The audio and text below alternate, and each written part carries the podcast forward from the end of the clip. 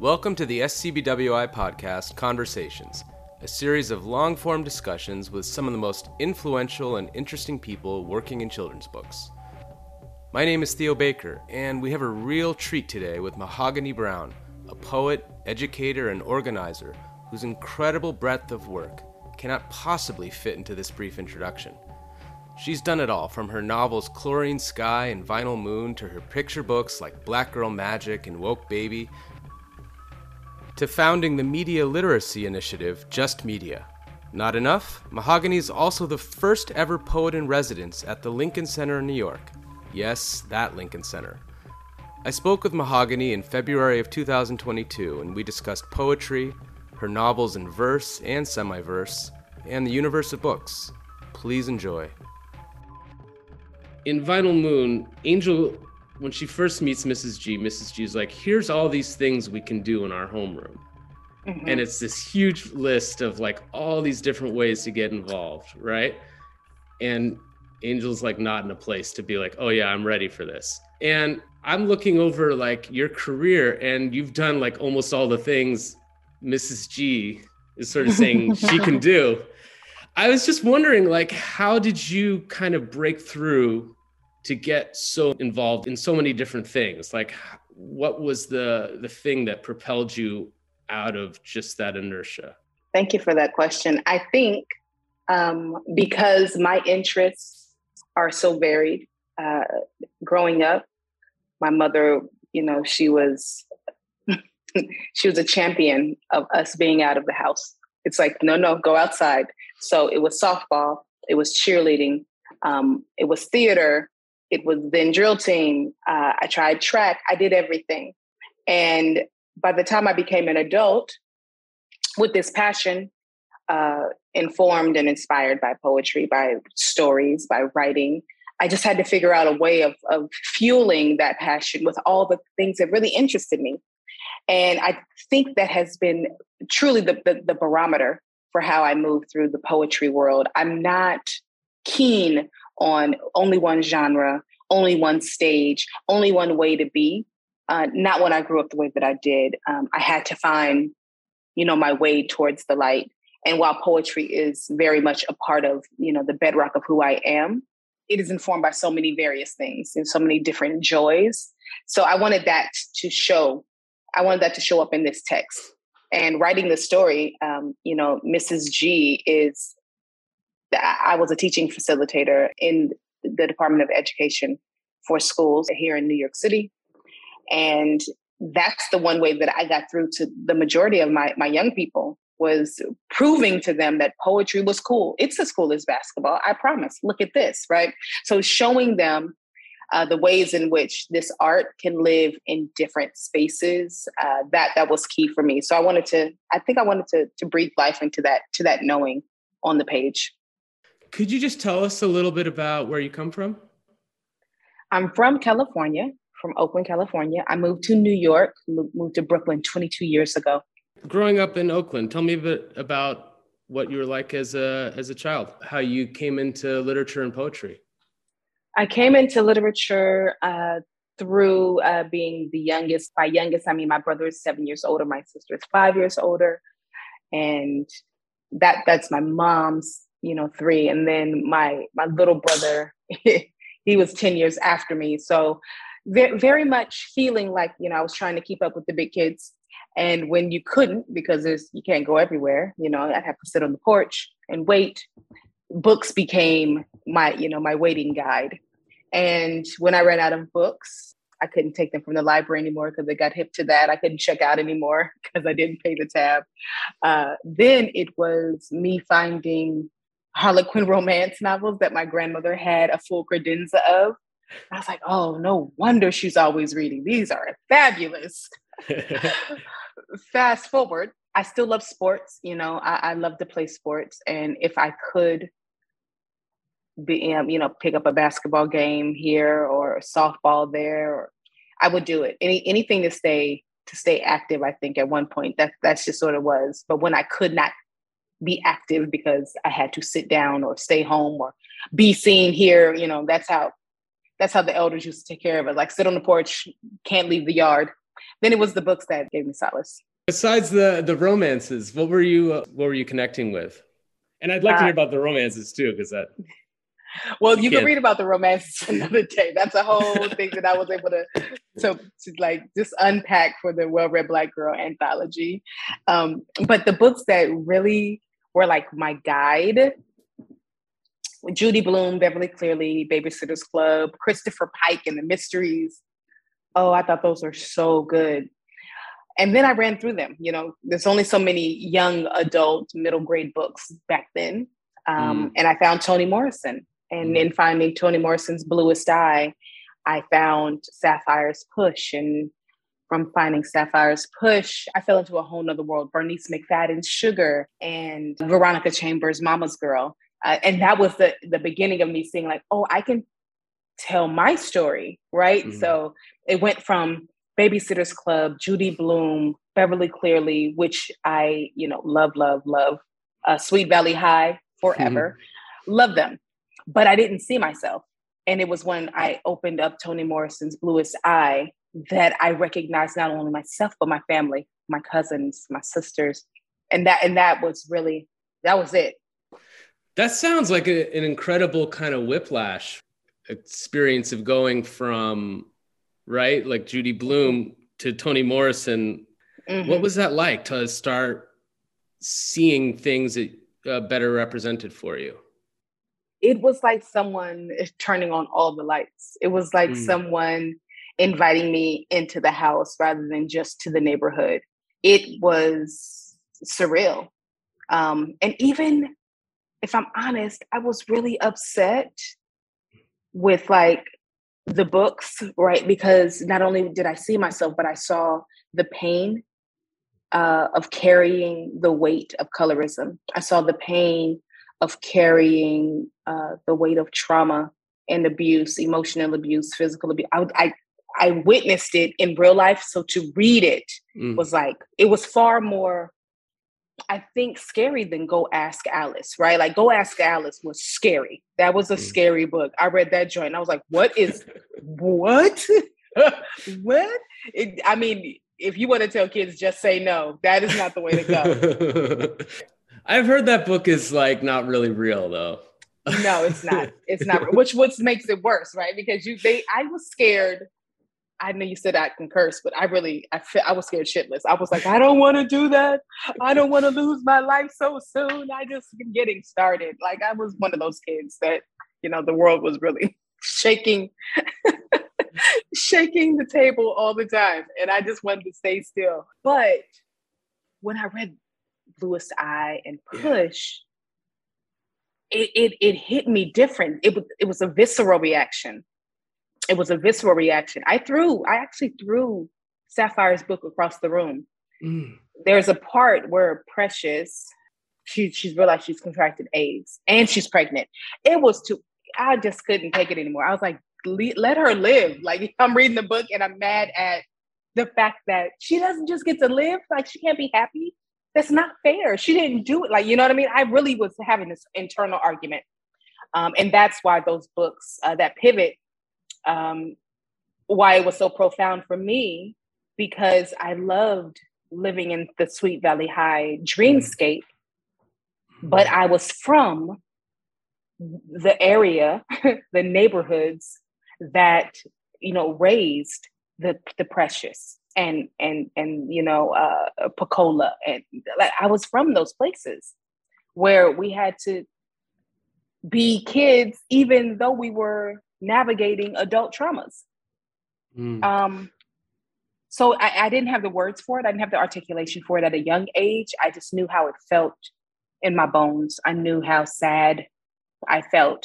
Um, feeling like I was talking to a wall. So when I read those books, I felt like someone finally opened the door, you know, someone mm-hmm. took the roof off and now we can like get some air and we can talk about this thing that I'm witnessing happen to my friends, my family, that I know, I know it's happening because we, we, we've had utterances about it. We've whispered about it. You know, we tell kids to be safe. We say, don't walk down, down that block. Don't talk to that person. Like, you know, there are tips that are shared. And it wasn't until those books that um, I realized, oh, right, we, we have to have a certain kind of understanding just to keep ourselves safe. And this book right here is telling the truth about that understanding. Oh my God. I'm just thinking about trying to put myself in your mind, just growing up with this kind of entire world, right? Where like you're kind of really invested in this, this kind of safe book world, right? Mm-hmm. And then just, you, was there a kind of like a grief for kind of like saying, oh, like I can't go back to like Beverly Cleary anymore? It still made me like, it brought me joy. Like those books still bring me joy, right? Like, did I lose the, this, you know, quote unquote innocence for that kind of literature? Yeah. No, I still loved it, but I had read all of them. Like I, will, I was a voracious reader. And so, you know how it's, it's like to binge a T V show and then you come to the end and you're like, oh no, what, what do I do now? I've got questions. And there was nothing there yet. I could go on to other readers, you know, other authors, but I felt like I hit the wall. So could I go back? Sure. I, I definitely still held it close to my heart, but I think I had my fill. You know what I mean? Mm. Like there comes a day when you have your fill and you're just like, all right, enough of that. What else? Right. And, right. and I needed the what else. Mm. I needed the what else only because I was bearing witness to it in real time. And so many people, you know, so many of my, of my, high school friends, middle school friends, all of our lives, something would come up, some little whisper. And I just didn't have the, you know, the language to be, to be like, what does that mean? Like, why is that coach taking so much interest in this younger girl? Like what, what?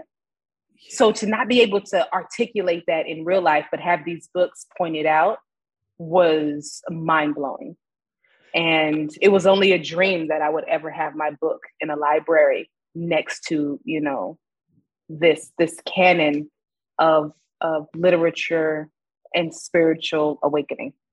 I love what you're saying about not having the language to articulate what you were seeing and feeling. Did you start to say, I have to acquire this language? But mm. did that lead to, to, to you starting to write? Or was it make you dive deeper into the things you were reading? I guess when I think back, I had always been writing. I wrote my first story in fourth grade. And it was terrible. It was absolutely horrific, but it was a fourth grader, right?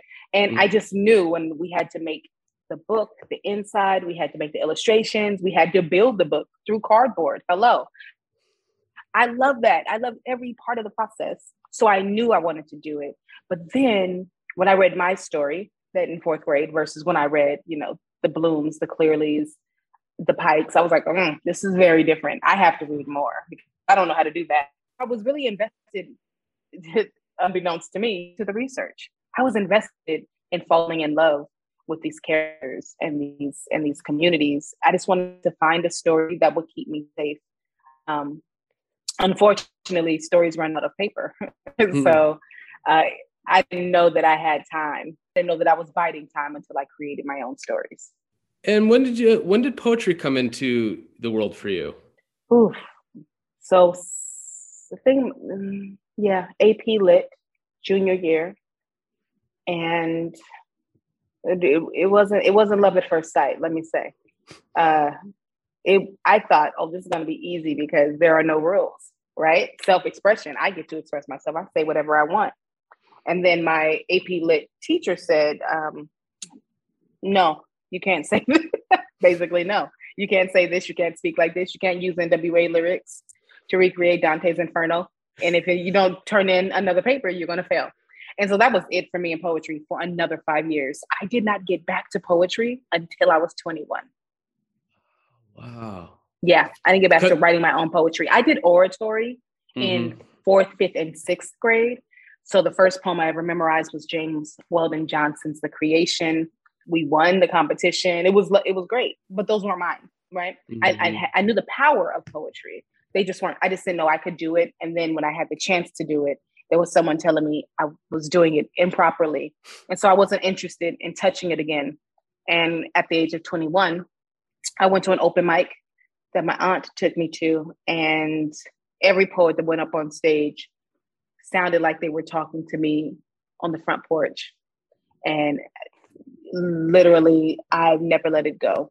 And everything that I do, I did that for two years, um, started focusing more on music journalism, received a summer internship, then moved to New York City for the summer internship that then became a full-time job opportunity, moved me and my daughter. I got the summer internship July, August, September.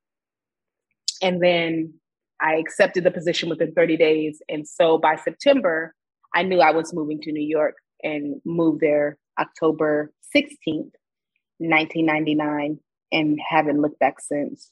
Now, while I moved there for journalism, poetry was always peeking her head into the room, seeing what I was doing. And, you know, I bit. I would sometimes write these essays and they were very lyrical. And my editors were very unimpressed. They were saying, no one wants to hear cascading. All right. Don't say that when you're talking about Benny Siegel.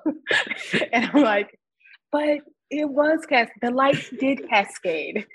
If you've seen a street light, when someone's battle rapping, you'll understand cascading is the appropriate term. And they're like, no. So I had to, you know, pick and choose my battles. Uh, and slowly but surely, um, I came back to poetry within two years of that journalism career. And once I did that, and it really was an act of resistance um, or an act of pres- preservation, because I was tired of these editors telling me what I could and couldn't write. Uh, the poetry then became, you know, my journal, my balm. Lost this, lost the job to the dot-com slump. Someone remembered me from doing poetry that aired on H B O, asked me to come do poems at mm, a spot uptown in Harlem called Grecian Cafe, and then a spot in Soho called Joe's Pub. And then next thing you know, um, I I couldn't put the pen down again. And it was that same energetic, kinetic connection that I mm. felt when I first read Bluest Eye, when I first stepped on stage to share a poem and, and the audience applauded, when I first won the oratory competition, when I first created a book by my own hands in fourth grade. All of those had the exact same electrical shock mm. that, that rolled through my body. And this time I just refused to let it go. So I think that's why everything that I do, it feels so much. People are like, wait, you're You're at Lincoln Center as poet in residence.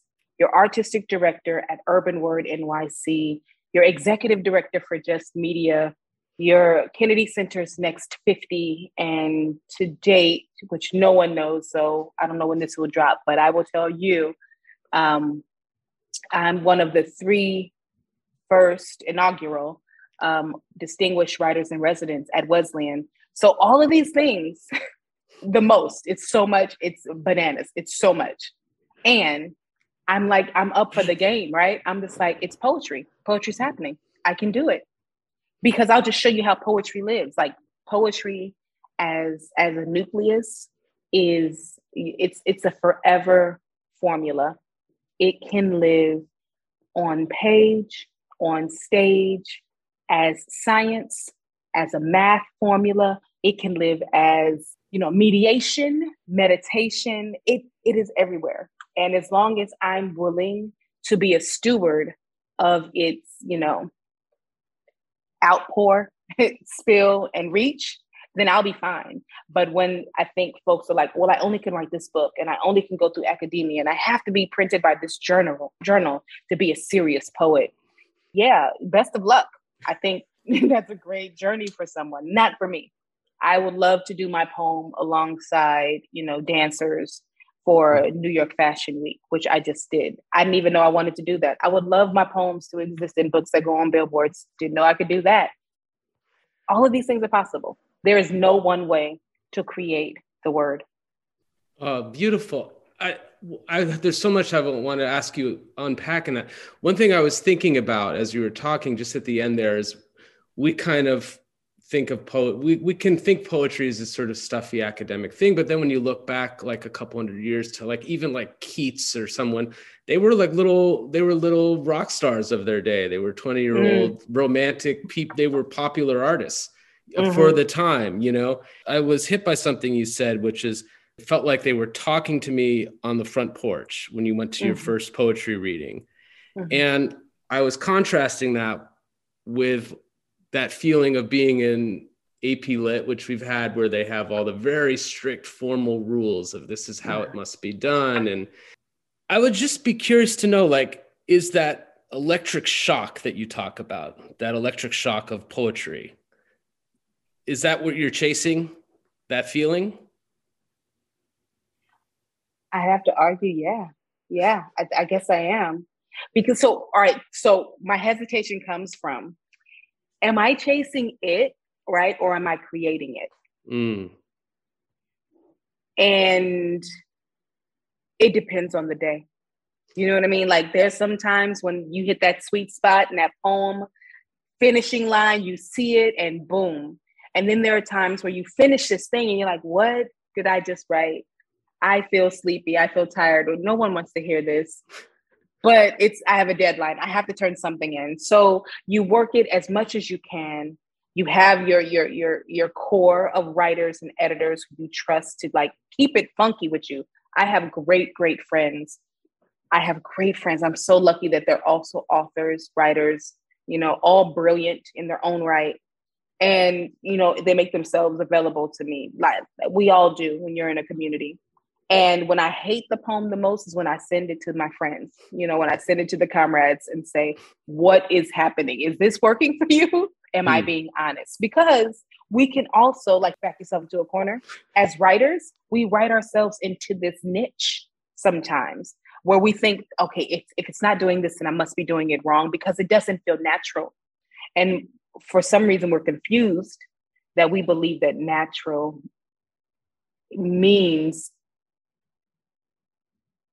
only when it feels natural, only when it feels good, means it's, it's, you know, good, it's successful, positive. And that's not. More times than not, the scariest things I've written, the things that I do not like, that I think are trash, are the best. Those are the best ones, because what it did is it required me to be uncomfortable. And mm-hmm. in that discomfort is a lot of truth. You know, the truth serum lives in the belly of the thing which is hard to hold. And as a writer who's trying to encompass it all and make a beautiful picture and look at this landscape and can't you fall into it, when I don't feel like it's that easy to fall into, when I feel like I am uh, I am uh, the student of the page, it, it, and I'm like, did that work? I'm not sure that worked. It's when it really is, it's hitting a mark. You know, it's it's not allowing me to have these blind spots, these biases that make it easy to put it in a metaphor. I'm not going to talk about that hard thing. I'll just wrap it up in this metaphor and whoever reads it will work it out. But then there's a time when there's no one to work it out but you. And you're like, did I do it right? And when I doubt myself the most, I turn to my my folks. And they're the ones who remind me that this is good. The things that I love, I'm like, whew, love that. What do you think? And they're like, mm. You're stretching it. You know, they're, they're, they're the honest ones. They're like, mm, you said that before, right? Mm, it's not doing what you think. And that's why I think I love it so much, because I'm like, oh, tried and true. This is a great one. It's like a good pair of, you know, your favorite pair of uh, pajamas or or socks or, or that one nice comforter. You like, everybody likes this one comforter because you know it's going to just fit perfectly. But that doesn't mean that it's doing the work. Just because it fit didn't mean I did the work. So am I chasing it? Yes. Am I creating it? Yes. It just depends on the day. I love that what you say about the the ones where you're like, I don't know. I have no idea. Like I I have to like let other people in to tell me, like, is this working? Because of all the work you did, like hosting poetry slams, did you build like a, a community of other poets around you? So I, I I did run the Nuyorican Poets Cafe. I ran the Nuyo for thirteen years. And running the Nuyo included me being um, the host and curator of the Friday night, but also coaching the National Poetry Slam team that went to this national conference um, that existed for about twenty-five, um, twenty-eight years. Um, I didn't, I didn't have a chance to be a student in those spaces. I had to be the shepherd. Right. Mm. So I'm editing other people's poems and I'm giving tips on how to present on stage. And then it's time to go to the nationals and I'm doing all strategy and it never was about my own work. So no, I wasn't able to build around me a community in mm. that space. More so, I just learned how to teach effectively, how to coach effectively. And from the Nuya, which was the adult slam scene, I then went to um, Youth Speaks, which was the youth slam scene. And that was the largest international poetry festival for young people, Brave New Voices. From there, I found a disconnect because the adults, they were they were kind of tried and true. They already knew what they were doing. They were just coming there to, you know, have a little bit of stage time and possibly get famous. That's what I learned. From that attention-seeking energy, I came to the young people to see, like, where is the disconnect? Because they were so in love with poetry. They were just like, I just want to share and, and have friends. That's what fueled the young poets. And so I thought, what the hell? What is going on? Because by the time the adults get here, everybody wants to be a rock star. And and not in the Keats fashion. They literally want to be ASAP Rocky meets Rihanna and, you know, the baby. That's that's it. So I then went to the C U P C level, which was the college level, the collegiate poetry slam world. And that's where I found the disconnection happening. You have all these brilliant, open young people, artists, writers, dancers, singers. Um, Renaissance was happening. But it was kind of anticlimactic is the best way to think about it, because they had so many variables working in their favor, but they had the power and the prowess to to play predator over prey. And that meant, you know, being mean to other teams because you didn't think that they were viable, ignoring people because you didn't think that they were cute. You know, the, the high school thing, but like, in a college sense. So mm-hmm. seeing that disconnect, I said, okay, but we're going to stop this. And that's when I started coaching in that space. But I didn't want to coach just one team. I decided I wanted to coach two, and I wanted to coach two at the same time that would work together, which eliminated the idea of slam, right? It, in that sense, there can't be one. If, if I just want one team to work, one team to win, why would I be working with two? Which is what the argument was for years. And I simply said, I'm not interested in a winning team. I'm interested in a winning community, right? Mm-hmm. So what does it mean for these two teams to not be on the same side necessarily? Like if we take the championship, what does that mean for you? But more so interested in building a literary community that was responsible for each other, that held each other. I had them editing each other's work, right? At one point, they all had the same t-shirts. They went to the same events. They became friends. They started creating art after the fact. And I found like that moment of creating the union, it removed the competitive spirit where they thought you or me. It enlisted and encouraged us being excited about poetry winning. Mm. And and that had never been of all the, of all the times that, you know, I had been coaching, that had never been the case. After thirteen years of that, though, it takes its toll because you can only say that so many times, right? I'm not teaching at a whole bunch of colleges. So how do you make sure that that happens? And some folks mimicked and, and implemented that into their school neighborhoods, and they did it for themselves. And that was great. But I realized I was, you know, my term was coming to an end because I still didn't have, who could I turn to? I didn't have that. I had my touring partner. And, and partner in rhyme, Jive Poetic, who I've toured with since two thousand one. And then I had folks that I had met through my fellowship at Cave Canem, Poets House, Emerging Writers Fellowship. But I didn't have any like, you know, active, like we're going out performing. I didn't have that same kind of thing because all of that energy was spent on these three different tiers or sectors of, of poetry slam.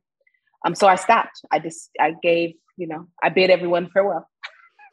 I put into place people I trusted, um, hoping that they would, you know, keep the party going with, with my intention in mind. But also I had to let it go. Like if it didn't happen in that way, that's okay too. Cause I find that that is the hardest way for people to let things go. They're like, I just have to make sure it's going to be okay. No, no, you gotta let it go. You gotta trust that you raised the babies to fend for themselves. Right. And once I did that, I let go of all of those slams. And mind you, if if I'm doing an adult slam.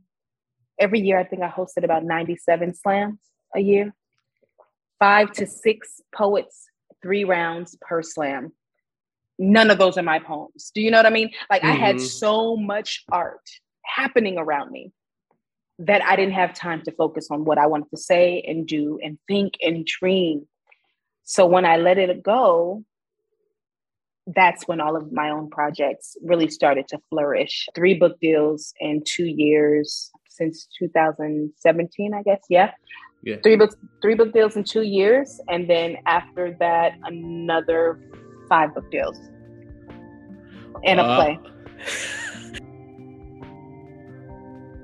We've been talking with Mahogany Brown. There's plenty more coming up after the break, but if you're a fan, be sure to read her latest book for young people, Chlorine Sky, published in January of two thousand twenty-two. And don't skip her work for not so young people, like her amazing book-length poem, I Remember Death by Its Proximity to What I Love. Head on over to her website, m o brown dot com, for all the latest news and links. Okay, let's get back to our guest, Mahogany Brown. I want to get into your books, and I love what you were saying about when you kind of did away with that, tearing each other down. We think there's only one way to get ahead, which is to be competitive, but you found like poetry could actually unite everyone. I'd love to get into your books, especially your your uh, longer form books in verse. And you tell me about like the the origins for Chlorine Sky and about how it felt to be working on it. So Chlorine Sky was birthed from a poem that I performed often, and it's called Blurred Vision, which is how the book starts. This swimming pool scene where the girl is being made fun of by some, you know, creep, whatever. Turns out her best friend likes the creep and laughs along. And it then just becomes this real, you know, internal investigation of fractured friendships and the things we accept in the name of uh, love and acceptance. And um, so it started out as a poem, and I, and I built it into this novel in verse because that felt the truest. It felt the most organic. From there, I then created, I guess, Vinyl Moon to stay in the universe because Angel is introduced in Chlorine Sky. But I didn't want to just stick with novel and verse. I wanted to, to stretch myself a little bit. And so it's it's a hybrid. Novel and verse, prose, text messages. I think we have some snail mail in there. Yeah, de- definitely. In Vinyl Moon, you're, it seems like you're circling around, you know, you're just like, I'm, I'm going to... Um, how many ways can I look at this thing that's happening and what form can it take, right? Let's go back to Chlorine Sky for a sec, because on the show, we haven't we haven't talked to a lot of people about writing novels in verse and the structure of it and how you, mm-hmm. I'd just love to hear some like nitty gritty, like if you came up with like the plot first, or I know you say it started with like kind of a poetic image, mm-hmm. but then but then it gets down to, oh, I got like a hundred more of these poetic images. Mm-hmm, come mm-hmm. up with, right? It's it's a lot of there's a lot of heavy lifting to be done. So the one thing that I knew about the novel in verse is that poems I can do. Novel in verse is still not a poem, right? It's a beginning. it's it's an entrance into, it's an access point, but it's different. And through uh, definitely reaching out to Jason Reynolds, um, who's the one who honestly encouraged me to do it in the first place. He's like, you need to do Y A. And I met him as a poet in New York City. So, you know, obviously I value and trust his opinion, but I just didn't think that the Y A world could accept my voice or would accept my voice. And, and maybe some of that had to do with that high school moment, right? So when writing this, this time around, I wrote the first draft, and it came out to maybe seventy pages. And there were so many holes and missing spots. There were so many like gaps in times that I, I was really like scared. I was like, oh no, this is not going to work. This is absolutely not what I want to put out in, in the world. Like something is missing. There is a missing texture. There is, you know, there's a crunch that's missing. And that's when I had to, to be honest with, with myself and say, all right, tear it up, friends. Um, Jason gave me, you know, amazing edits.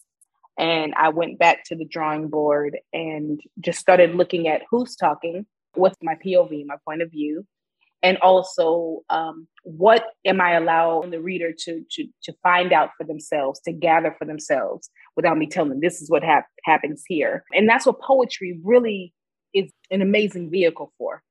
You get to paint the picture, but you don't have to say all of the colors. You get to point at the colors, right? Mm-hmm. You do a lot of showing rather than telling when you're writing poetry. Whereas in verse, there needs to be a little bit of telling because how do we know where the narration is happening? How do we know where the, the themes are hitting? Where, where, where are these plots? Who is the protagonist? Why do we care, right? So I had to learn how to balance the two. And the way that I did that best is I wrote the story where I saw, okay, who's talking here? I, I have to describe who they are, where they are. And then I go back into that. And then I start pulling apart things that felt like, uh, this is too linear or this is too static. I need something that feels more fluid. I need something that feels like a bowing of the, the, the shoelace, the tie of the shoelace, rather than, you know, strangling your ankles with those, those shoestrings. Um, also, I really, really uh, fell in love with the form. For me, I fell in love with it again because I found that I could have larger conversations without asking people to have it. You don't have to have an answer. That that's not the requirement to be involved in this reading, right? Poetry's job is to be an observer and to show its readers the world. Look at this world. What do you think, reader? Not, look at this world. Let me tell you how Disney's going to finish it. No, poetry is not finishing the sentences for you.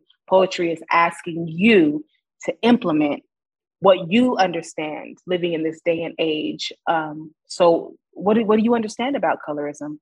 What do you understand about gender norms, fractured friendships, sibling rivalry, impact of mass incarceration and criminalization? What do you know about being raised by a single parent? What do you know about losing your best friend? Like, I wanted those things to come up and people to put themselves in the seat, the driver's seat of the protagonist, which is also why I didn't name her until the end. I wanted people to get lost thinking, what is her name? Oh, it might be mine, because I did feel this way. You know what I mean? Like, you never know if you're looking at someone who's looking at themselves in the mirror, or are you looking at yourself in the mirror? I love that, because what the challenge of like a novel in verse or novel made of poems is like, you have this, you're kind of almost indexing this thing, this mm-hmm. whole uh, a thousand page book that exists behind the book.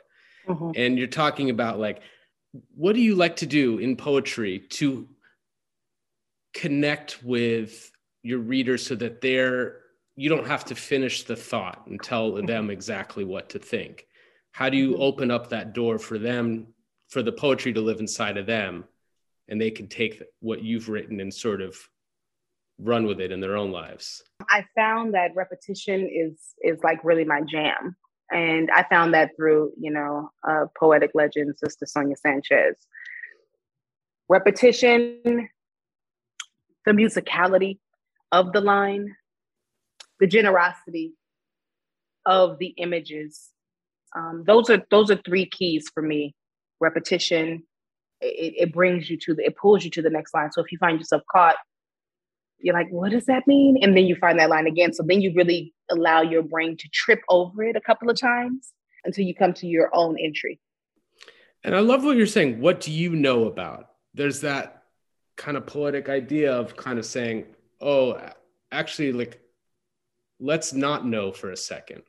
Right. Mm-hmm. So th- so mm-hmm. then we can let in all the things we don't know and maybe like search for something based on that not knowing. Or when you're saying, what do you know about like these things? Because you're you're mm-hmm. kind of you're you're starting you're saying, let's have a let's allow these kind of big, deeper things that are in our world and our history to start having a conversation with you while you're reading about these characters in mm-hmm. poetic form. Well, I think as adults, we often forget that we don't have all the answers. Yeah. And poetry is a great, great resource to remind oneself that we are students in life. So when I ask, what do you know? it's the same way that I would come into a classroom when thinking about, you know, having young people introduce themselves through poetry. I would never, ever take it upon myself to assume I know just because what I see in front of me. So the what do you know is the invitation for for the student, the reader, to become a teacher, to become their own archivist, to become their own um, neighborhood steward. That is not just a tool of empowerment, but a tool of, of realization. It's beautiful. Let's talk about Vinyl, Vinyl Moon a little bit. There's a lot of it in the classroom, and a lot of it is Angel kind of falling into all these, this amazing literature.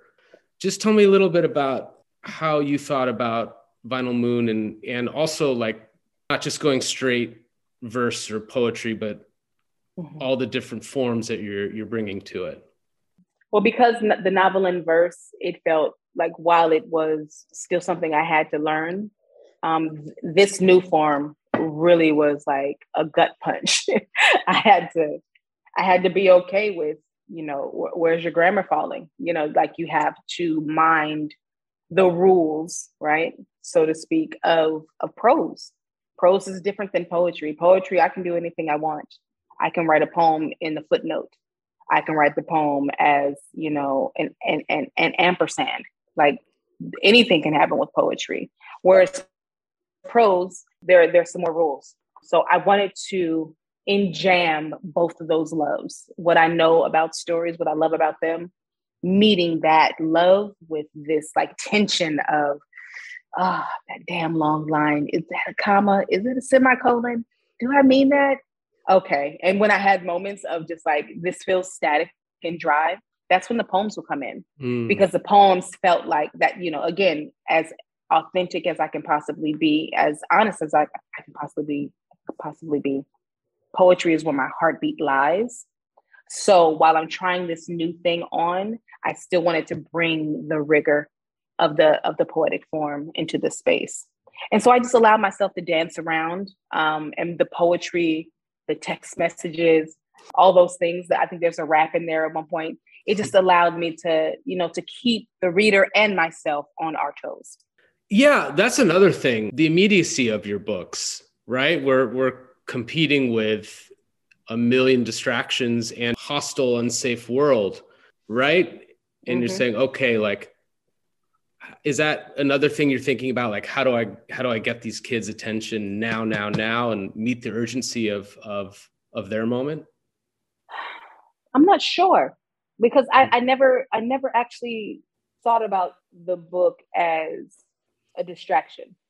Mm, yeah. For me, because uh, I have so much love for books, it's not a distraction, but because I have such varied readers throughout my, my time as a professor, facilitator, I'm aware of, of a time limit, right? Like, mm-mm, you can't read twenty minutes at somebody with these long, thick lines. There's no page break. That scares people. That scares people who love to read, if we're honest, right? So like, how do you invite them in? How do you give them a moment to, to access this text at their own will? And, and that's, I, I think I responded to just how to keep readers invested, regardless of, of the fact that we're living through a panini. Like, we are absolutely living through a pandemic. It is happening. My my next book is about teenagers surviving the pandemic, but it's short stories. They're all interdispersed. Um, and at one point, even COVID has a voice. Like, I said, someone who caught COVID, I I feel like I'm close enough to it. caught, and I and I caught it before they had a vaccine. So the fear of that, you know what I mean, was like mm-hmm. otherworldly, otherworldly. But I took notes as soon as the fog lifted. And that's how this next book even came to be.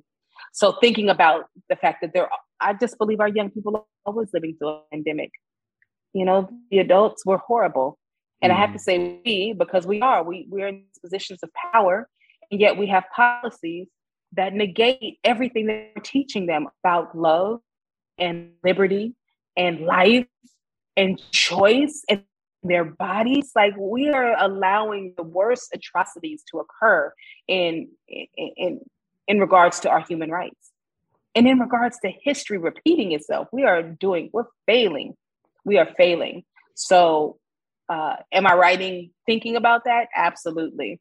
But is that a new, is that a new fear? No, like, no. Once we, I, I just, I can't even understand how the young people I get to talk to now are so aware.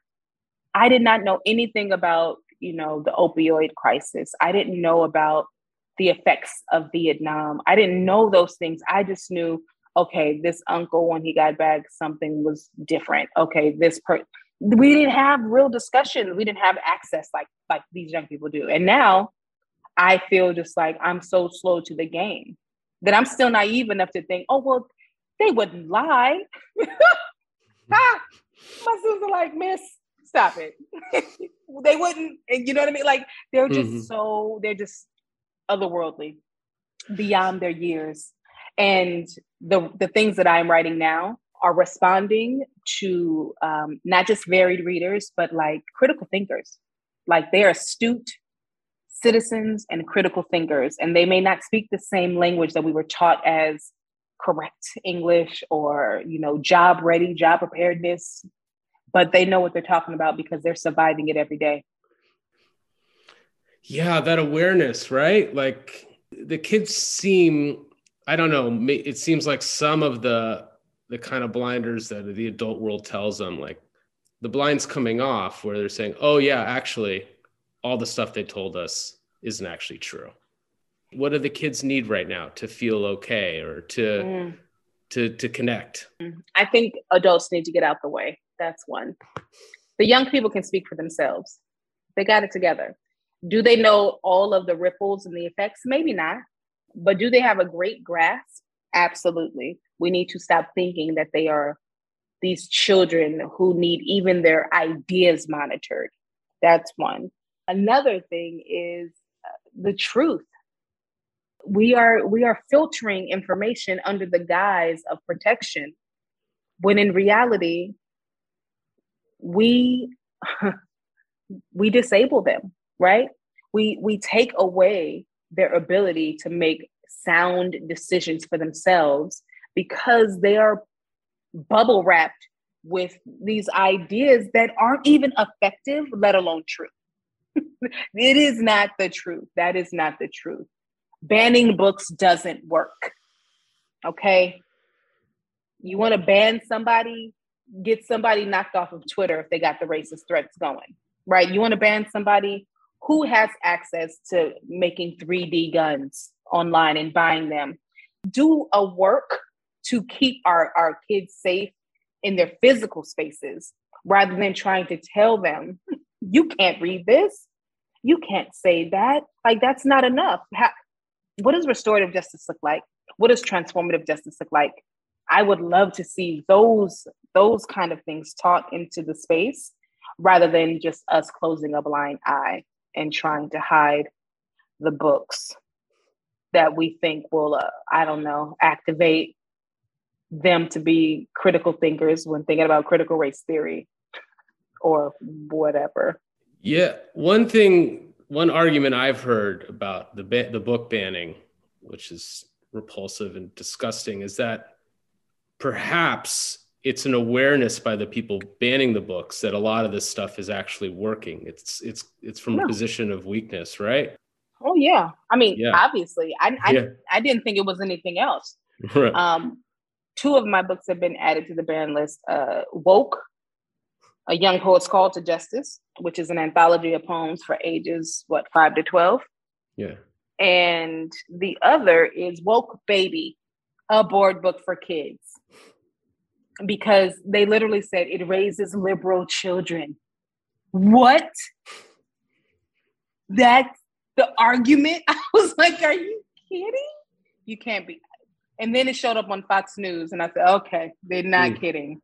This is a thing. So you only can receive so many death threats before you get really tired of, I'm just writing books for kids to be, you know, a better global citizen. We're not the get, only ones on this planet. Have you been tired? Tar- like, are they, you're getting, you're hearing it, oh, yeah. you're feeling it? Yeah. Oh my God. I'm so sorry. Yeah. Oh yeah. It, it's nasty. It's nasty. But also, like, it just reminds me, right, that we're on the right path. if if you do that much work to keep a book out of kindergartens and libraries, to keep the Project nineteen out of libraries and, and study groups, to keep All American Boys by Jason Reynolds and Brendan Kelly, Dear Martin by Nick Stone. Like, if y'all are going out of your way to keep these books out of our young people's hands, I would just, you know, encourage you, dear listener, maybe you make sure that those circumstances don't happen so that those books have to exist, because the books are the blueprint to saving yourself. The books are the blueprint to having a healthy dialogue after some traumatic shit has happened. You're trying to take care of the result of the symptom. You're not even taking care of the problem. The problem is our, our, our actual humanity is responding to violence that has been normalized since video games, since you put these things on tape. It's not like it's new. We knew lynchings were happening. This is why the Emmett Till Foundation exists. We knew lynchings were happening.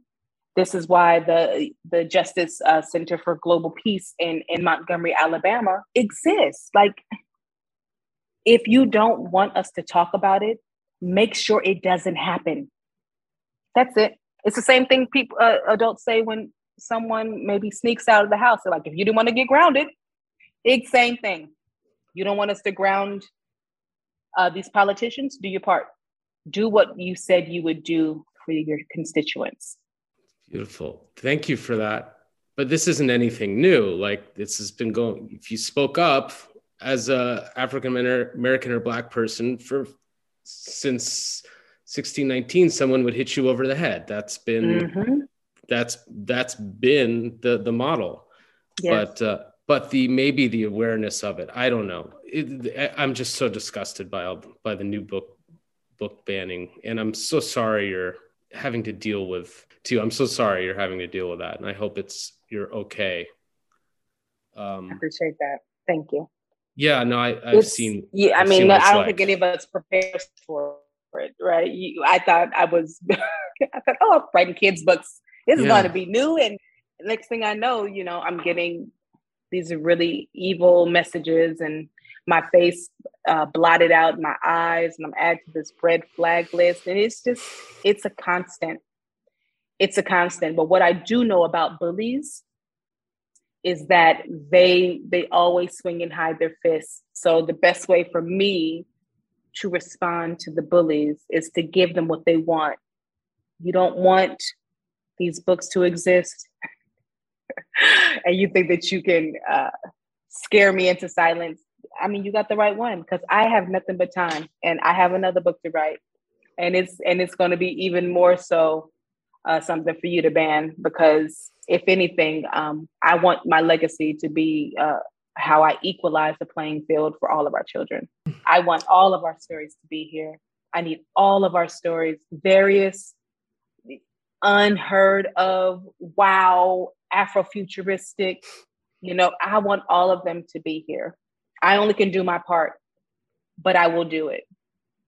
And I'll be damned. Whew. I want to leave her. Oh my God. Let's.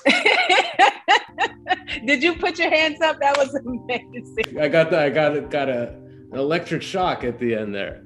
Let's, can we end it right there? That, that is done. Thank yep, you, Theo. Right. Well, you know what the music means. On behalf of all of us at S C B W I, I'd like to thank Mahogany for talking with us today. If you've liked what you've heard, please subscribe to our totally free show. New episodes just like this one every week. And if you're interested in learning more about the Society of Children's Book Writers and Illustrators, please head over to S C B W I dot org. Follow us on Instagram, Twitter, and our YouTube channel. This podcast was produced by Avery Silverberg and edited by Samantha Thomas. Thanks so much for listening. Feel free to reach out with your thoughts and suggestions, and be sure to check in next week.